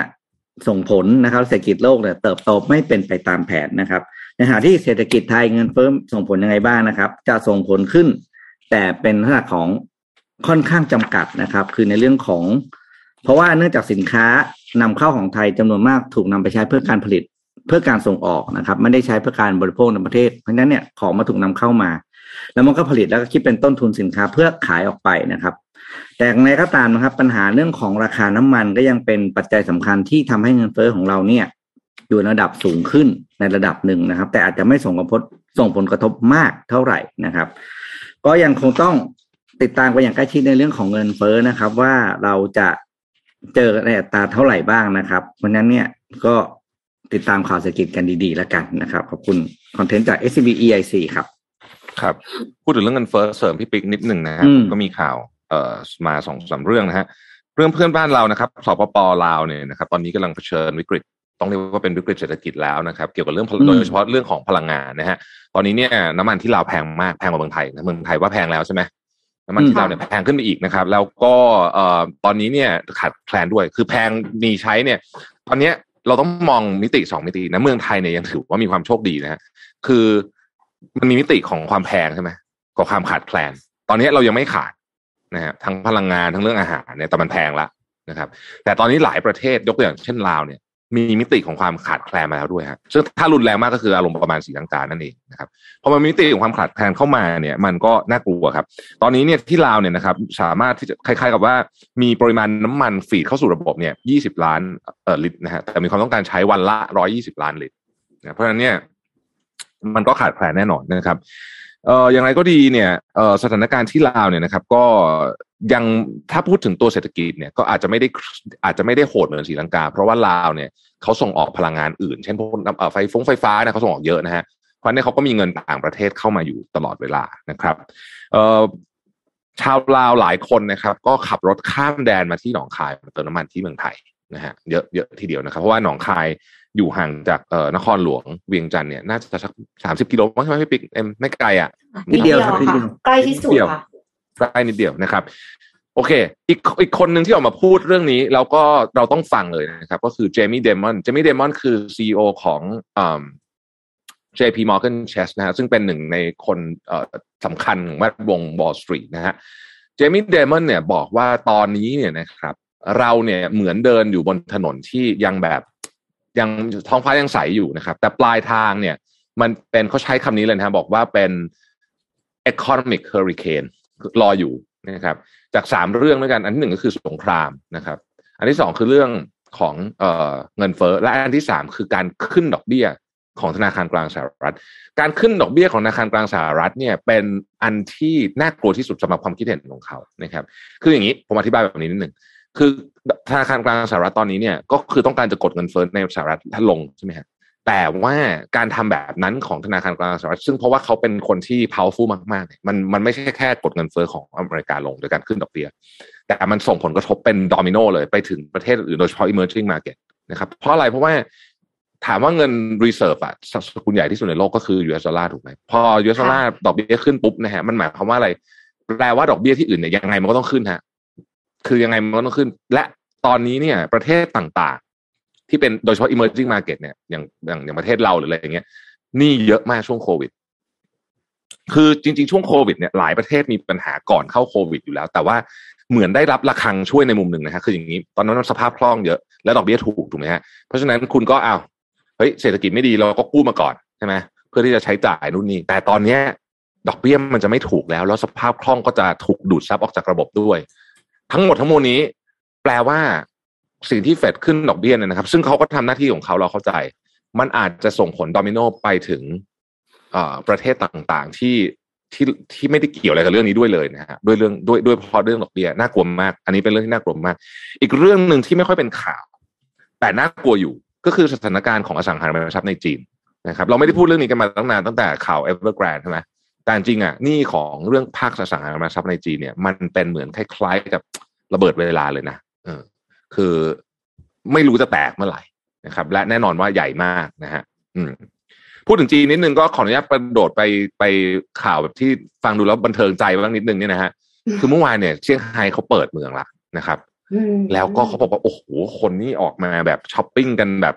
กันกระหน่ำมาเขาบอกร้านแบรนด์ทั้งหลายเนี่ยนะฮะมีคิวยาวเหยียด อ้อมตึกกันเลยทีเดียวเพราะว่าคนอยากซื้อของมากตอนนี้นะฮะผมก็ออกมาเอ่อมีมีมีทุกอย่างเลยนะมีตั้งแต่ revenge bubble tea tea drinking นะฮะมีคนเขาไปสัมภาษณ์ financial times ไปสัมภาษณ์บอกว่าเนี่ยวันนี้กินชานมไข่มุกไปสี่แก้วแล้ว เพราะว่า ครับแค้นใจมากไม่หลดจากบ้านนานนะฮะก็คือคำว่าทีเดียวนะครับเซี่ยงไฮ้เมื่อวานนี้นะฮะเอ่อก็เอ่อต้องบอกว่าตอนนี้เนี่ยเอ่อจีนก็เปิด ก็ก็ผ่อนคลายมากๆนะฮะในเรื่องนี้ก็คิดว่าประชาชนคงไม่ไหวแล้วนะครับ อืมอะก็ต้องรอดูว่า พอเปิดเมืองแล้วจะให้ออกนอกประเทศนี่อีกเมื่อไหร่เพราะตอนนี้ทั่วโลกเขาโหยหานักท่องเที่ยวจีนมากเลยนะคงอีกนานนะผมว่านะค่ะไปถึงไปที่เรื่องของวิทยาศาสตร์สุขภาพกันบ้างค่ะ ปกติแล้วเนี่ย เวลาที่ เส้นเอ็นของเราเนี่ยมันบาดเจ็บ ซึ่งซึ่งมันเกิดขึ้นได้บ่อยมากเลยนะคะ บอกว่าเส้นเอ็นไขว้หน้าขาดอะไรเงี้ยเขาก็จะมีการเอาเส้นเอ็นจากที่อื่นในร่างกายเนี่ยมาใส่ เพื่อที่จะให้มันเติบโตเป็นเส้นเอ็นได้อ่าขออภัยค่ะ ไม่ใช่ไม่ใช่คลิปนี้ค่ะ เป็นอีกคลิปหนึ่งนะคะ ทีเนี้ยค่ะ นอกเหนือจากนั้นเนี่ยก็ยังมีการนำเส้นเอ็นเทียมมาใส่อีกด้วย แต่ปัญหาของเส้นเอ็นเทียมเนี่ยคือเส้นเอ็นเทียมมันจะไม่แข็งแรง แล้วก็ไม่ยืดหยุ่นมากเท่าเส้นเอ็นจริงของมนุษย์เหตุผลก็คือว่าเวลาที่สร้างขึ้นมาแล้วอะค่ะ มันไม่มีการเอามายืดก่อน คือเส้นเอ็นมนุษย์เนี่ยจริงๆแล้วที่มันแข็งแรงที่มันยืดหยุ่นเนี่ยเป็นเพราะว่าเราใช้ตลอด คือพอเราใช้เนี่ยมันก็จะยืดหยุ่นขึ้น เวลาเราออกกำลังกาย เวลาเราบริหารร่างกาย เราก็จะคอบ่าไหล่ก็ไม่ติดใช่ไหมคะอันนั้นก็คือหลักการประมาณเดียวกันนะคะ ทีนี้เนี่ยการที่จะทำให้เส้นเอ็น เทียมมันยืดหยุ่นได้เนี่ย ก็คือมันก็ต้องขยับเส้นเอ็นเทียม แต่จะทำยังไงให้ขยับเส้นเอ็นเทียมเขาก็เลยใช้หุ่นยนต์ค่ะ การที่จะใช้หุ่นยนต์เพื่อที่จะขยับเส้นเอ็นเทียมเนี่ย ในอดีต มันแค่ดึงยืดออกยืดออกขดเข้า ยืดออกขดเข้า แต่สมมติว่าเป็นเส้นเอ็นตรงเนี้ยค่ะ ตรงตรงบ่าเนี่ย ตรงที่ต่อกับแขนเนี่ยคือจริง ๆ แล้วลักษณะการขยับของเราอะ มันขยับแบบหลายหลายด้านกว่านั้นนะคะ มันไม่ใช่ขยับแค่เข้าเข้าออกออกเข้าเข้าออกออกดังนั้นเนี่ย นักวิทยาศาสตร์เขาก็เลยนำหุ่นยนต์ที่เป็นลักษณะเป็นฮิวแมนนอยด์ฮิวแมนนอยด์ก็คือที่หน้าตาเหมือนกับว่าเป็นคนนะคะจำลองร่างกายของคน แล้วก็เอาข้อต่อตรงไหล่เนี่ย ไปใส่ไว้ในตู้ แล้วก็เอาเส้นเอ็นเทียมอะไปยึดไว้เราก็ให้มันขยับค่ะ ขยับขยับไม่ได้ขยับแค่แบบ แค่ แค่ยืดไปยืดมาอย่างเงี้ยค่ะ แต่ขยับหลายหลายทาง เพื่อที่จะให้เส้นเอ็นเนี่ยเส้นเอ็นเทียมมันมีความยืดหยุ่น แล้วก็ใช้ได้จริงมากขึ้นค่ะ อันนี้ก็เป็นสิ่งที่น่าสนใจมากๆเลย เพราะว่านักวิจัยเนี่ยคาดว่าจะทำกระบวนการดังกล่าวเนี่ย มารักษาผู้ป่วยที่ประสบอุบัติเหตุจนเส้นเอ็นเสียหายรุนแรงได้โดยยังคงประสิทธิภาพ เทียบเคียงกับเส้นเอ็นเดิมได้ และ ในอนาคตอาจมีการพัฒนาอวัยวะเทียมอื่น ๆ โดยที่ใช้หุ่นยนต์ที่เป็นแบบฮิวแมนนอยเนี่ยอนุบาลอวัยวะเหล่านั้นจนกว่าจะพร้อมใช้งานแล้วเขาก็บอกว่าหุ่นยนต์อันเนี้ยคือเอามาศึกษาได้ด้วยว่า ถ้าสมมติว่าเกิดอุบัติเหตุเนี่ย มันจะส่งผลกระทบอะไรบ้างต่อส่วนต่างๆ ของอวัยวะเราในอนาคตค่ะ อืม น่าสนใจอันนี้มากคือนักวิจัยจากมหาวิทยาลัยออกซฟอร์ดนะคะ เออเขาอืม ดีอะดีงาม อืมอะเดี๋ยวพาไปดูข่าว เรื่องเกี่ยวกับเงินเงิน VC ไหลดีกว่า อันนี้มาจาก Nikkei Asia นะครับ ก็เมื่อวานนี้มีคอลัมน์เรื่อง Market Spotlight ทำคอลัมน์หนึ่งน่าสนใจมากเลยก็คือ ตอนนี้สถิติของเงินทุนของ VC ที่ลงทุนในสตาร์ทอัพในจีนเนี่ย ตอนนี้เขาเรียกว่าไหลออก ไหลออกมาไหนครับ ไหลออกมาที่ Southeast Asia นะครับน่าสนใจมากเพราะว่าอันนี้จะเป็นข่าวที่ให้กำลังใจบรรดาชาวสตาร์ทอัพมาก ๆ เลยที่กำลังรอ fundraise นะครับอะไรต่างๆนะครับว่าวันนี้ Nikkei Asia เนี่ยรายงานว่าตัวเลขเงินลงทุนของ VC ต่างๆ ที่เคยลงอยู่ในจีนเนี่ย ตอนนี้ลดลงกว่า 70%นะครับ โดย fundraise ต่างๆ เนี่ย โยกย้ายฐานมาลงที่เอเชียเป็นจำนวนมากนะครับ แล้วก็ในปีนี้เองเนี่ย จากตัวเลขที่เกิดขึ้นมาเนี่ย VC ต่างๆ นะครับ ที่เขาเรียกว่ามีมีโฟกัสใน Southeast Asia กับอินเดียสตาร์ทอัพเนี่ยได้ลงทุนรวมกันแล้วเนี่ยกว่า 3.1 พันล้านเหรียญสหรัฐนะครับ ซึ่งผ่านไปแค่ 5 เดือนเองนะ เงินจำนวนนี้เท่ากับเงินทั้งปีของปีที่แล้วแต่ว่าตลอดตลอดเวลาอีก 7 เดือนที่เหลือของปีนี้เนี่ย เรายังจะเห็นเงินอีกจำนวนมากนะครับ ที่ไหลเข้ามาสู่วงการสตาร์ทอัพใน Southeast Asia แล้วก็อินเดีย สาเหตุแน่นอนครับก็เนื่องจาก การที่จีนเนี่ยเขาเข้าไปควบคุมเรื่องของมาตรมีมาตรการควบคุมเกี่ยวกับเรื่องของเทคโนโลยีธุรกิจ tech และอะไรต่างๆ นะครับทำให้นักลงทุนมองว่าสตาร์ทอัพในจีนเนี่ย มีอะไรนะเขาเรียกมีโอกาสเติบโตค่อนข้างจำกัด และไม่ไม่หอมหวานเหมือนที่เคยเป็นมานะครับถ้าก็มีตารางสรุปแล้วก็มีมีกราฟสรุปให้เห็นว่าแต่ละภูมิภาคเนี่ยได้รับเงินทุนหนุนเข้ามาเท่าไหร่นะครับ ก็อย่าง fundraising ของที่ Southeast Asia เนี่ยนะเงินทุนเข้ามาอย่างที่บอกนะครับ โดยมีบริษัทใหญ่ๆเนี่ยได้เงินทุนไปเยอะมากอย่างเช่นยกตัวอย่างตัว GrowSari นะครับ Grow ก็คือ G R O W S A I นะของฟิลิปปินส์นะครับ ปีนี้ได้รับเงิน fundraise ไปแล้ว77.5ล้านเหรียญนะครับหรือว่า Bliss Club นะครับ ที่อินเดียเนี่ยซึ่งเป็นสาระเกี่ยวกับเรื่องของฟิตเนสและการออกกำลังกายต่างๆ แล้วก็รวมถึงเรื่องของ wellness clothing for women นะครับ คือเสื้อผ้าที่ใส่แล้วทำช่วยให้สุขภาพ ดีด้วยนะอันนี้ก็ได้เงินลงทุนไป15ล้านเหรียญนะครับ หรือว่า TipTip นะครับ เป็นวิดีโอเรื่องของการสอนทำดนตรีสอนออกกำลังกายส่วนตัวหรือพวกนี้อันนี้ก็ได้เงินลงทุนไป10ล้านเหรียญนะครับ แล้วก็คาดการณ์ว่าเงินลงทุนอีกกว่าเท่าตัวนะครับ จากเข้ามาใน Southeast Asia ตลอดระยะเวลาจะถึงสิ้นปีนี้ เพราะฉะนั้นใครที่อยู่ในโลกสตาร์ทอัพตอนนี้เนี่ย อย่าเพิ่งท้อใจนะ เงินกำลังไหลเข้ามาโอกาสเดี๋ยวว่าช่วงเขาเรียกสายน้ำกำลังไหลมาหาเราละนะครับ คนที่กำลังถอดใจกำลังแบบโอ้ยไม่ไหวแล้วเงินหมดแล้วอึดอีกนิดนึงนะครับ เงินกำลังไหลเข้ามา อืมครับอืมพี่พี่ปิ๊กเอ็มพาไปดูข่าวนี้ดีกว่าข่าวนี้เป็นข่าวดังมาก มาติดต่อกันหกสัปดาห์นะครับ นั่นก็คือเรื่องของจอห์นนี่เดฟกับแอมเบอร์เฮิร์ตนั่นเองเมื่อวานนี้ค่ะนะครับ ผลการตัดสินได้ออกมาแล้วนะฮะ ก่อนจะเล่าเรื่องผลการตัดสินให้ฟังต้องเล่าก่อนว่าเอ่อ การพิจารณาคดีนี้เนี่ยเป็นเหมือนซีรีส์เลยนะ คืออืมคือคนคือคือเขามีอัปเดตตลอดนะฮะแล้วก็มีคนตามเยอะมากแล้วเป็นเรื่องที่คนพูดถึงเยอะมากๆในโลกออนไลน์นะครับ ถ้าบ้านเราเนี่ยไปดูเพจเอ่อ Drama-addict เนี่ยก็อัปเดตเรียกว่าเรียลไทม์คือไม่ต้องไปอ่านข่าวของเมืองนอกเลยแหละเพราะว่าจ่าเนี่ยอัปเดตเรียลไทม์นะเมื่อวานนี้ผลการตัดสินออกมาแล้วนะครับ ผมขออนุญาตนำข่าวจาก Voice of America มาเล่าให้ฟังนะครับ คณะลูกขุนที่เวอร์จิเนียมีคำตัดสินเข้าเอ่อให้จอห์นนี่เดฟนะครับ ชนะในคดีที่เขาฟ้องร้องอดีตภรรยาแอมเบอร์เฮิร์ในข้อหาสร้างเรื่องเท็จว่าเธอถูกเดฟทำร้ายในช่วงเวลาระหว่างเอ่อและก่อนและระหว่างที่ทั้งคู่แต่งงานกันคือย้อนกลับไปหกปีที่แล้วเนี่ยแอมเบอร์เฮิร์คล้ายๆกับเขียนบทความเลยสักอย่างเนี่ยลงในหนังสือพิมพ์นะครับ แล้วก็แล้วก็หลังจากนั้นเนี่ยจอห์นจอห์นนี่เดฟก็คืออาชีพการงานอะไรแบบเละหมดอะถูกเรียกว่า wife beater แปลว่าคนตีเมียเนี่ยนะก็ปรากฏว่าหลังจากที่เข้าสู่กระบวนการนี้เนี่ยนะครับ ก็พบว่าเออ แอมเบอร์เฮิร์คือนี่คือคำตัดสินของศาลเออไม่ไม่ได้คือเหมือนกับ นั่นแหละ เออมันเรื่องบางเรื่องมันไม่ได้เกิดขึ้นจริง มันเป็นเรื่องเท็จจริง ๆ นะครับ อย่างไรก็ดีเนี่ยนะครับ เออมันมีกรณีที่คล้ายๆ กับเป็นหมิ่นประมาทที่ที่แอมเบอร์เฮิร์ดฟ้องจอห์นนี่เดฟด้วยนะครับ อันนั้นจอห์นนี่เดฟก็ผิดเหมือนกันนะฮะสรุปแล้วเนี่ย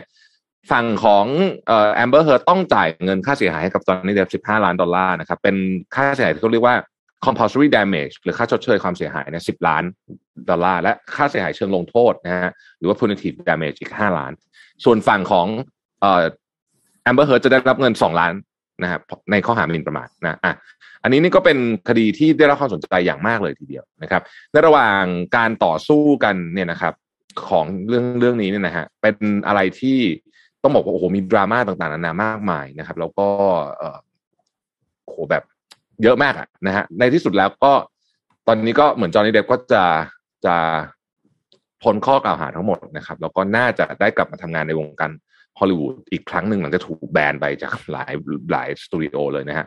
อย่างไรก็ดีเนี่ยผมเชื่อว่าจอห์นนี่เดฟอาจจะไม่กลับไปทำงานกับสตูดิโอที่แบนเขาไปแล้ว เพราะตอนนั้นเขาโดนแบนหมดเลยนะ จากอืม Pirates of the ค่ะ Caribbean อะไรไปเยอะมากอะนะตอนนั้นเนี่ย Fantastic Beasts เอ่เอออซีรีส์ใช่นะคะมีคนเดียวที่ที่หกปีนี้ ไม่แบนเขานั่นก็คือเอ่อดิออนะฮะ น้ำหอมดิอออืมซึ่งก็ได้รับคำชื่นชมอย่างโหราเลยตอนนี้นะฮะ คือเรียกว่าเป็นเป็น feel คล้ายๆ ตอนตอนเอ่อตอนไนกี้กับไทเกอร์วูดอะอืมคล้ายๆคล้ายๆ feel นั้น feel นั้นนะฮะก็แต่ตอนลองติดตอนนั้นใครจะไปรู้ว่าตกลงมันเป็นยังไงใช่ไหมคะพี่แคป คือเหมือนกับใช่ว่าคือตอนนั้นก็ก็มันก็เหมือนเดายากอย่างนั้นมากจริงๆอะเออแล้วตอนนั้นมันก็คือ คือตอนนี้เนี่ยก็เลยกลายเป็นว่า ตอนนี้ทัวร์นี่จะไปลงพวกไอ้นี่นะฮะเอ่อคล้าย ๆ กับหน่วยงานที่ที่เป็นคือคือคือเราก็เข้าใจอะคือมันเป็นหน่วยงานพวก domestic abuse อะไรพวกนี้เนี่ยที่ใช้ Amber Heard เป็นเป็นกระบอกเสียงอะอารมณ์ประมาณนั้นอะตอนนี้ก็ทัวร์ลงสุดๆเลยนะฮะอืมก็ไปดูที่เอ่อที่ในในทวิตเตอร์ได้นะครับ ก็เรื่องนี้เป็นเรื่องดราม่าระดับโลกนะ อืมดราม่าระดับโลกจริงๆ แปลว่าแปลว่าอะไรผมคิดว่าตอนนี้เนี่ย เวลาเราจะฟังอะไรใครเนี่ยเราต้องต้องต้องไตร่ตรองเยอะมากเลยค่ะยั้งไว้ก่อนค่ะยั้งไว้ก่อนอย่าเพิ่งคิดว่าอันไหนจริงหรืออันไหนไม่จริงใช่รอหนึ่ข้องในมูลเพิ่มเติมหนึ่งหนึ่งในศาสตร์นี่ก็คือ มันก็เป็นสกิลใหม่นะฮะของของโลกใบนี้เลยนะที่จะต้องแบบต้องใช้คำว่า ต้องคิดให้รอบด้านนะครับ พูดถึง skill ใหม่อะขายของซะหน่อยนะฮะคือแหม เราพยายามทำแบบน้องเอ็มนะครับ ก็มาขายของแบบเนียนๆคือเรามีคอร์สมาขายของนะฮะบอกว่าเนี่ยถ้าเกิดใครอยากพัฒนาเรื่อง soft skill นะครับ เช่นเรื่อง growth mindset นะครับ อะไรต่างๆนานาพวกนี้เนี่ย ตอนนี้เรามีคอร์สจาก essential soft skill นะครับ YourNext YourNextU นะครับ by SEAC เป็นคอร์สออนไลน์นะฮะ อันนี้เพิ่มเรื่องศักยภาพการทำงานเพราะ soft skill สำคัญจริงๆนะครับ มีเรื่องอะไรบ้าง growth mindset นะครับ outward mindset self leadership เอออันนี้ อันนี้ อันนี้ อันนี้เจ๋งนะผมชอบ ทักษะความเป็นผู้นำ แบบที่ไม่ต้องไม่ต้องไม่ต้องมีลูกน้องให้ใครก็ได้มาสอนนะเออนะฮะแล้วก็ Four House of DISC นะครับ อันนี้ก็คือการวิเคราะห์ความแตกต่างนั่นเองนะครับอืมการเข้าใจความแตกต่างของคนก็เป็นเรื่องที่สำคัญนะฮะคลาสเรียนออนไลน์เนี่ยจำนวน 4 หลักสูตรเป็นระยะเวลา 4 เดือนนะครับเรียนที่ไหนก็ได้นะครับจำกัดเพียง 50 ท่าน สมัครได้แล้ววันนี้ถึง 31 กรกฎาคมนะฮะสมมูลปักลิงก์ให้หน่อยนะครับราคารวม 4 หลักสูตรในปกติ 9,900 บาทนะครับแต่ถ้าสมัครผ่าน Mission to the Moon กรอกโค้ดนะครับ YNUMTTM เดี๋ยวเดี๋ยวส่งไปให้นะโค้ดอะไรนั่นนะฮะรับส่วนลด 2,000 บาทนะฮะเหลือ 7,900 บาทอะนะครับอืมไปค่ะก็ไปต่ออัพสกิลต่อกันนะคะอืมไปอะ DISC เพราะว่าเนี่ยก็เป็นอะไรนะ หลักที่เขามาเขียนเป็นหนังสือนี่ไง คน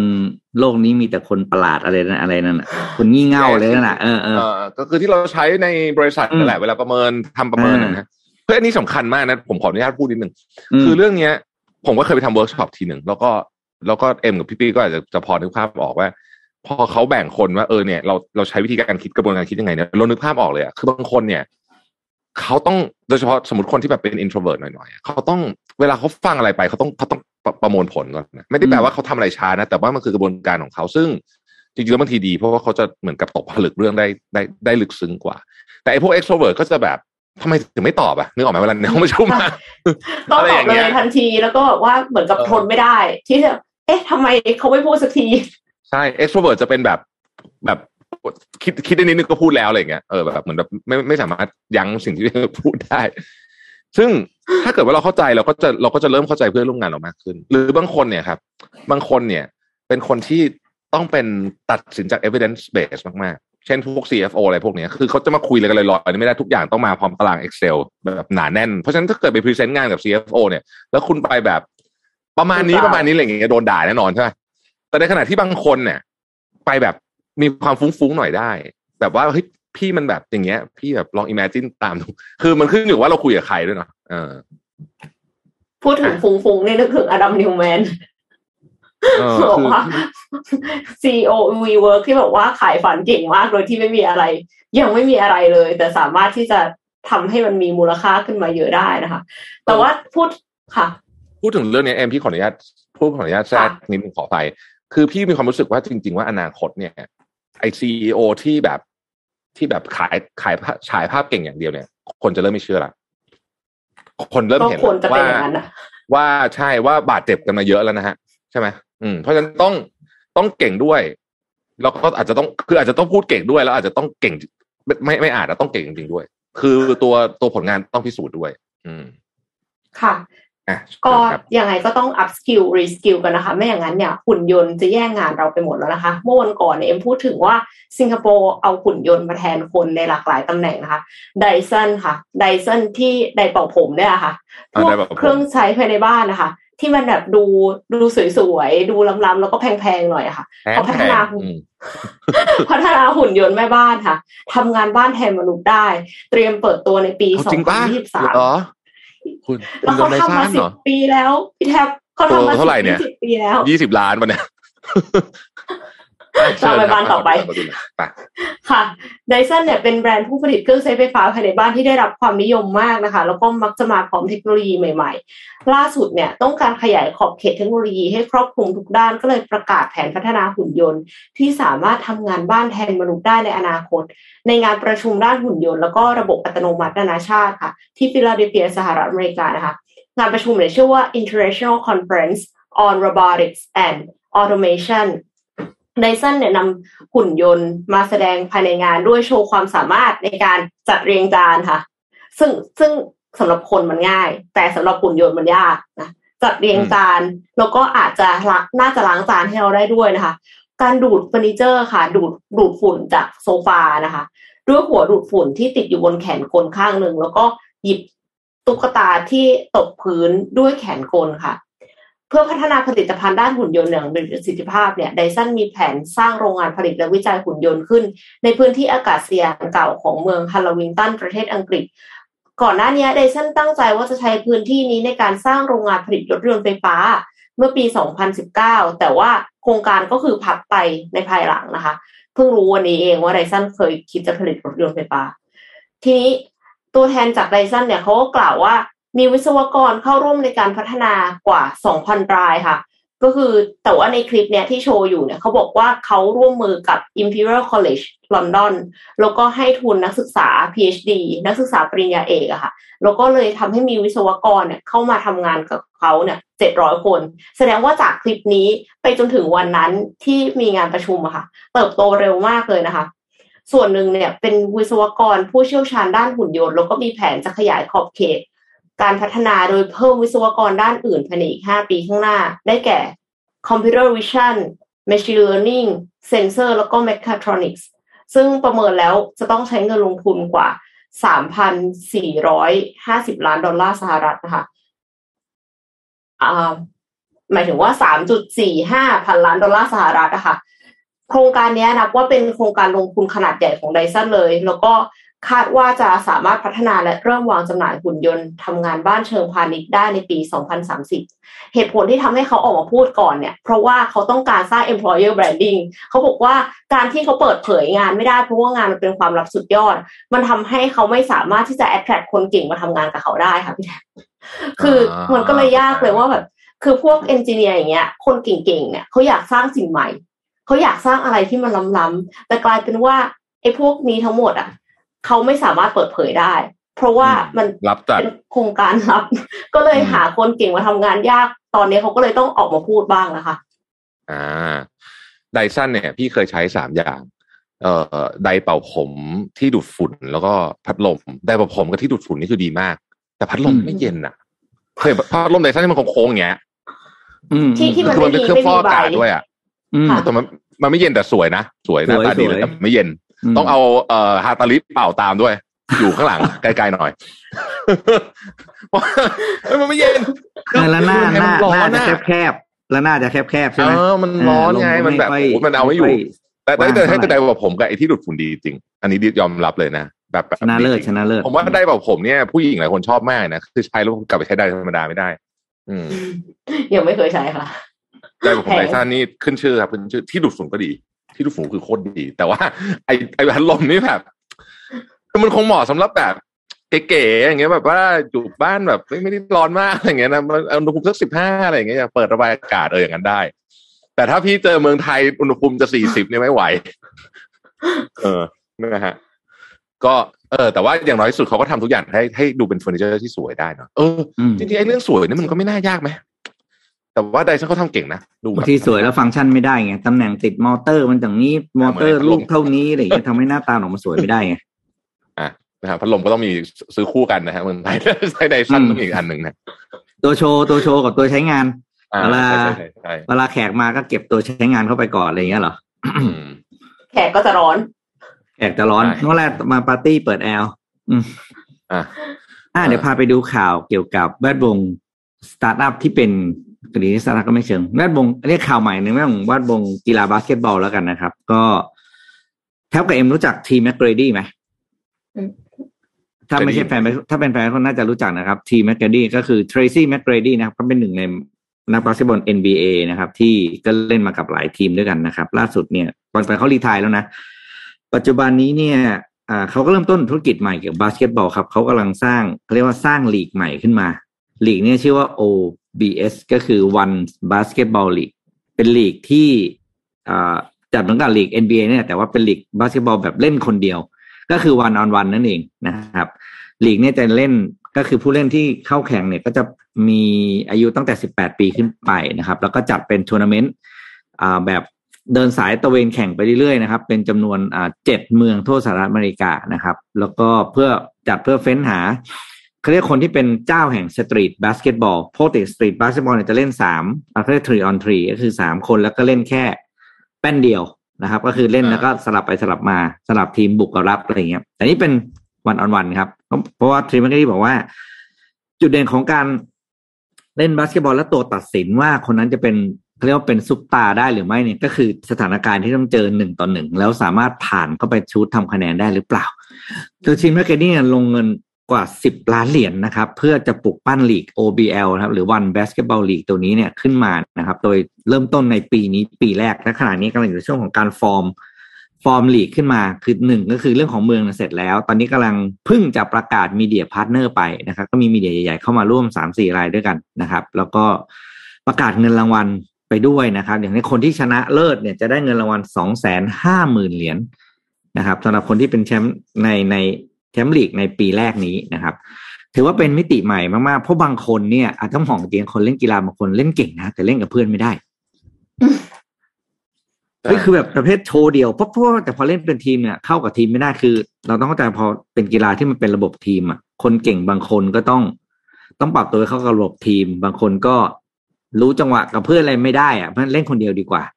และตัวเนี้ย street basketball มันเป็นเป็นวัฒนธรรมอันหนึ่งของของคนอเมริกันเลยนะ ก็คือเราจะเห็นตามสวนสาธารณะเนี่ยที่เป็นสวนเล็ก ๆ ก็จะมีเนี่ย three on three เล่นอยู่ตลอดนะครับผมว่าเป็นนิมิตหมายดีนะอันนี่แหมเราก็อยากเห็นให้เมืองกทมจัดอะไรแบบนี้บ้างนะแบบจัดกีฬาที่เป็นสวนสาธารณะ คือพอมันมีอย่างเงี้ยมันจะส่งเสริมให้มีสวนสาธารณะขนาดเล็กอยู่ตามชุมชนต่างอ้าวเราจะได้นะ ต้องส่งไปหา เอ่อท่านผู้ว่าดูๆอืมแล้วเขาก็มีให้เขามีให้ไอส่งไปอะ ที่จะเป็นแชทบอทอะ อ่าอ่าอ่าแล้วก็พอมีอย่างนี้ปุ๊บเนี่ยมันก็จะส่งเสริมให้คนมาเล่นกีฬามากขึ้นใช่ไหมแล้วก็พื้นที่ต่างๆที่เคยถูก ปล่อยให้รกร้างเนี่ย มันจะถูกพัฒนาขึ้นมาเป็นลานกิจกรรมหรือลานกีฬาแบบนี้แหละ อืมครับ ก็จริง ๆ บาสเล่นคนเดียวนี่เหนื่อยมากเลยนะเออเหนื่อยมากลยเพราะคุณทั้งกันทั้งกระโดดทั้งอะไรอย่างเงี้ยแล้วการเออเหนื่อยเหนื่อยการเคลื่อนไหวมันไม่มีนไม่มีเวลาให้พักเลยไง คือมันต้องอืมทำอะไรตลอดเวลาอืม เหนื่อยเหนื่อยเหซึ่งนื่อยเล่นปีนี้จะเป็นคดียวปีแรกก็ต้องรอดูว่าจะได้รับความนิยมหรือเปล่า แต่ถ้าถามผมผมว่าน่าสนใจนะมันก็แบบ แต่เกมมันจะไม่เร็ว เพราะบาสเกตบอลเนี่ยเกมมันเร็วเพราะว่าการเคลื่อนไหวของผู้เล่นคนอื่นในทีม แต่พอเป็นหนึ่งต่อหนึ่งเนี่ยมันต้องแบบใช้จังหวะหมุนขยับซ้ายขยับขวาลอก อันเนี้ยเกมจะไม่เร็วมาก แต่ว่าอืมแต่ว่ามันจะโชว์กิลของคนคนนั้นออกมาได้เต็มที่เลยแหละอะนะครับ อะมีอะไรต่อ พาไป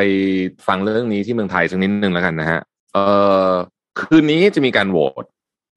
นะครับ เรื่องของงบเอ่องบประมาณนะครับพรบเอ่องบประมาณตอนเนี้ย มันคือคิดว่าคงไม่มีอะไรหมายถึงว่าไม่มีอะไรในที่หมายถึงว่าน่าจะผ่านได้นะครับ เพราะว่าอืมเอ่อฝั่งของตัวเอ่อพักเล็กนะครับคนเอกประวิตรก็ไปคุยมาแล้วนะฮะฝั่งของร้อยเอกธรรมนัฐก็บอกว่าจะโหวตให้ผ่านเพราะมันเป็นเรื่องของ คล้ายๆกับคือถ้าไม่ผ่านมันจะยุ่งมากเลยอะไอ้งบประมาณเนี่ยผมว่าอธิบายให้ฟังนิดนึงคือถ้ามันไม่ผ่านเนี่ยนะฮะมันจะมีงบส่วนที่ประมาณสักสามสิบเปอร์เซ็นต์ที่ใช้ไม่ได้สามสิบกว่าเปอร์เซ็นต์ที่ใช้ไม่ได้เจ็ดเจ็ดสิบกว่าเปอร์เซ็นต์จะใช้ต่อไปได้เออไม่ไม่ถึงเจ็ดสิบเปอร์เซ็นต์หกสิบกว่า แต่ว่าเอ่อถ้าไม่ผ่านเนื่องจากมันเป็นพระราชบัญญัติทางด้านการเงินนะฮะถ้าไม่ผ่านเนี่ยเอ่อรัฐบาลถ้าไม่ไม่ลาออกก็ไม่ลาอก็อกทำงานไม่ได้อะเออไม่ลาออกก็ต้องยุบสภา นะครับอืมซึ่งเขาจะโหวตคืนนี้ แต่ว่าส่วนตัวคิดว่าผ่านนะฮะ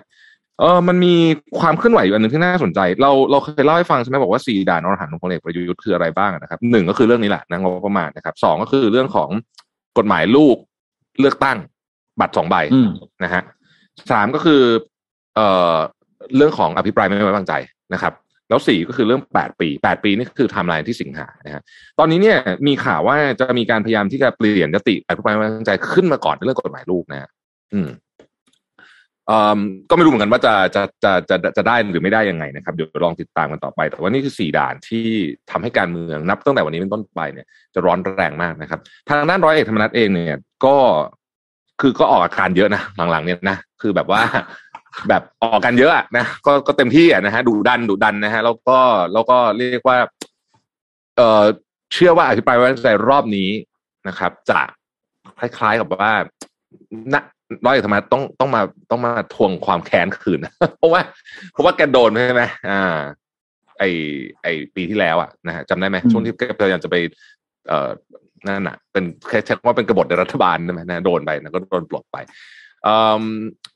มาครั้งนี้นะฮะคงมีความพยายามอีกรอบหนึ่งนะครับ ซึ่งถ้าเกิดว่าผ่านสะสี่ด่านไปได้เนี่ยนะฮะก็คิดว่าไม่น่าจะมีอะไรแล้วนะครับ แต่ว่าอย่าลืมนะฮะว่าถ้าเกิดว่าฝ่ายค้านยื่นยติอภิปรายไม่ไว้วางใจแล้วเนี่ย นายกยุบสภาไม่ได้แล้วนะอืม อ่า คือคุณจะหนีตอนนี้ไม่ได้แล้วห้ามหนีอ่าคือต้องลุยแล้วนะฮะเพราะฉะนั้นเนี่ยก็ก็วัดใจพอสมควรทีเดียวนะครับ แล้วก็เรื่องแปดปีก็น่าสนใจว่าจะเป็นยังไง นะตอนนี้บรรดาคอการเมืองทั้งหลายเนี่ยเตรียมรับเลยหลังจากนี้รับรับประกันว่าการเมืองบ้านเราเนี่ยดุเดือดแน่นอนนะครับแล้วจะได้เลือกตั้งใหญ่กันเมื่อไหร่เนี่ยก็ผมคิดว่าภายในสองเดือนเนี้ยน่าจะเห็นละ คือถ้าเกิดผ่านสิงหานี่ความคิดเห็นส่วนตัวนะ ถ้าผ่านสิงหาไปได้แล้วเนี่ยนะฮะ ผมคิดว่ามีโอกาสอยู่ครบเทอม อืม เพราะว่าสิงหาเนี่ยคือใหญ่สุดนะฮะ เดี๋ยวรอดู เดี๋ยวรอดูว่าจะเป็นยังไง ค่ะ อ่านะครับ ก็คงผ่านแหละตามสไตล์อะผมผมที่โดยส่วนตัวผมคิดว่าผ่านนะฮะ อืมอ้าวนี่อันนี้นี่ก็เป็นอีกเรื่องหนึ่งที่ที่เอ่อเราต้องต้องนั่นเลยนะครับ ตอนนี้เนี่ยเอ่อควีนอลิซาเบธนะฮะเอ่อเป็นฉลองครองราชย์ครบรอบ 70 ปีค่ะนะครับทางอังกฤษก็ประกาศให้วันที่สองถึงหกมิถุนายนเนี่ยนะฮะก็คือวันนี้เนี่ยนะฮะ เป็นวันหยุดยาวนะครับ เพื่อฉลองเอ่อการครองราชย์ครบรอบ 70 ปีของสมเด็จพระราชินีนาถเอลิซาเบธที่สองนะครับแห่งอังกฤษนะฮะเอ่อซึ่งซึ่งต้องบอกว่าเราเห็น Queen เอลิซาเบธมานานมากเลยเนาะอืมอืมเนาะนานมากจริงๆแล้วตั้งแต่เกิดนานมากจริงๆมาก็ได้ยินชื่อนี้แหละนะฮะเอ่อหลายครั้งที่ Queen เอลิซาเบธออกมา แล้วก็พูดกับกับเอ่อประชาชนเนี่ยนะครับ ก็เป็นก็เป็นอะไรเป็นเป็นคำพูดที่ ที่คลาสสิกนะฮะวันนี้ผมเอาเออบางคำพูดจากทางรอยเตอร์เขารวบรวมมานะฮะแล้วก็ Voice of America แปลให้เนี่ยนะครับ ว่ามีอะไรบ้างที่น่าสนใจนะฮะมีอยู่ครั้งหนึ่งเนี่ย Queen เอลิซาเบธก็เคยพูดถึงนะครับในวันคริสต์มาสนะครับในปี 1957 บอกว่า ข้าพเจ้าอาจดูเป็นผู้ที่แลดูไกลห่างๆ จากหลาย ๆ ท่านอย่างหลีกเลี่ยงไม่ได้ ข้าพเจ้าเป็นผู้สืบทอดบัลลังก์ของพระราชาและพระราชนีทั้งหลายในประวัติศาสตร์ ข้าพเจ้าไม่สามารถนำพวกท่านรบในสมรภูมิข้าพเจ้าไม่ได้มอบกฎหมายหรือตัดสินความยุติธรรมให้ท่านได้ แต่ข้าพเจ้าทำสิ่งอื่นได้ข้าพเจ้าจะมอบหัวใจ และการอุทิศตนแก่ประเทศ อันเก่าแก่และแก่ผู้คนในประเทศอันเป็นพี่น้องของเราได้นะฮะเอ่อก็ต้องบอกว่ามีมีเยอะมากเลยนะ จริง ๆ แล้วเนี่ยมันมันมีหลายอย่างเลยทีเดียวนะครับ ก็เจ็ดสิบปีแล้วนะฮะที่ล่าสุดจำได้ไหมที่ที่เอ่อเรื่องที่ควีนออกมาเรื่องตอนโควิดอะเออที่บอกว่าแบบความท้าทายนี้ยิ่งใหญ่นะไหลหลวงนักอะไรอย่างเงี้ยเราต้องร่วมมือกันถึงจะสามารถผ่านไปได้นะฮะคุณอิสเบตก็เป็นที่รักนะครับของของชาวอังกฤษอย่างมากนะฮะก็ก็มีก็อาจจะมีคนคนนั่นบ้างแต่ว่าโดยส่วนใหญ่เราถือว่าเป็นถือว่าเป็นที่รักที่เดียวนะครับ แล้วก็คุณอิสเบตมักจะเป็นคนที่แต่งตัวด้วยเสื้อผ้าสีสันฉูดฉาดจนเป็นเอกลักษณ์นะครับ คุณอิสเบตไม่เคยใส่เสื้อสีปกติเลยนะ ใส่แต่อย่างเงี้ยนะนะครับ ก็อะเจ็ดสิบปีแล้วนะครับ เป็นอีกหนึ่งหน้าประวัติศาสตร์สำคัญนะโอเคนะครับ ตอนนี้เป็นไงฮะเดี๋ยวเอ็มปิดท้ายด้วยข่าวข่าว AI ของ Google สักนิดหนึ่งแล้วกันนะคะ Google เนี่ยเปิดตัว Imagine ซึ่งเป็นงานวิจัยที่ใช้ AI สร้างรูปเสมือนค่ะ จาก text caption คือจริงๆ ก่อนหน้านี้มันก็มี DALL-E นะคะของ Open AI ที่ใช้ขั้นตอนเนี่ยคือแปลงเราสั่งได้อะว่างั้นเถอะว่าเราจะเอารูปอะไร ให้คอกี้ไปขี่มอเตอร์ไซค์หรือว่าให้โคอาล่าไปขี่มอเตอร์ไซค์อะไรเงี้ยค่ะ แต่ว่าอันเนี้ยของ Google เนี่ยเขาบอกว่าเป็นการพัฒนาเครื่องมือวัดผลที่ชื่อว่า Raw Bench ซึ่งเปรียบเทียบข้อมูล text แบบเดียวกันสร้างรูปภาพจากเครื่องมือหรือโมเดลอื่นที่เปรียบเทียบแล้วเนี่ย ประเมินคุณภาพของรูปโดยใช้คนตัดสินพบว่า Imagine มีคะแนนที่ดีกว่าค่ะ แล้วงานวิจัยเครื่องมือเนี่ย นึกสภาพว่าถ้าสมมติว่าเราคิดว่าเราอยากจะเห็นรูปอะไร แล้วมันสามารถทำให้มีรูปนี้ขึ้นมาได้อะอุ้ยนึกถึงคนที่ทำโฆษณาทำแคมเปญต่างๆสิคะ เอ็มว่ามันจะช่วยให้ความคิดสร้างสรรค์ไปได้ไกลกว่าเดิม คือมันทำให้หมายความว่าแต่เดิมเอ็มว่าเอ็มเคยเอาเรื่องที่ว่าโคอาล่ามาขี่มอไซค์แล้วแล้วมันถ้าเป็นแบบปกติอะค่ะ มันก็จะเหมือนเอาโคอาล่ามานั่งบนมอไซค์เฉยๆ โดยที่มันก็ไม่ได้ดูขี่ แต่ว่า AI เนี่ยมันทำให้เอาขาเหยียบเข้าไปได้เหมือนกันกับคนที่ขี่มอเตอร์ไซค์อยู่ อันเนี้ยคือพัฒนาขึ้นไปอีกขั้นหนึ่งค่ะยังรู้สึกว่ามันเป็นสิ่งที่น่าจะเอามาส่งเสริมความคิดสร้างสรรค์ได้เยอะมาก แล้วพ่อแม่ค่ะ เอาไปเล่นกับลูกได้ คือหมายความว่าถ้าสมมติว่าให้ลูกแบบลองจินตนาการ แล้วพูดพูดแล้วเฮ้ยมันมีอะไรขึ้นมา มันจะส่งเสริมพัฒนาการขนาดไหนก็รู้สึกว่าเป็นสิ่งที่น่าตื่นเต้นค่ะ ครับ โอ้ก็ครบถ้วนนะฮะ วันนี้เเดี๋ยวพรุ่งนี้วันหยุดเนาะก็เราจะเจอในทีหนึ่งวันจันทร์เลยนะครับสำหรับ Mission Daily Report นะครับ วันนี้ต้องขอขอบคุณนะครับ SCP ผู้สนับสนุนแสนใจดีของเรานะครับ แล้วก็ขอบคุณดีน่าโทนิวนะครับ น้ำเต้าหู้ออร์แกนิกหอมอร่อยดีต่อสุขภาพให้คุณ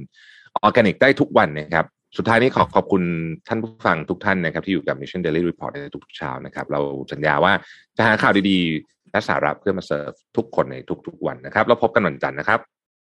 สวัสดีครับ สวัสดีค่ะ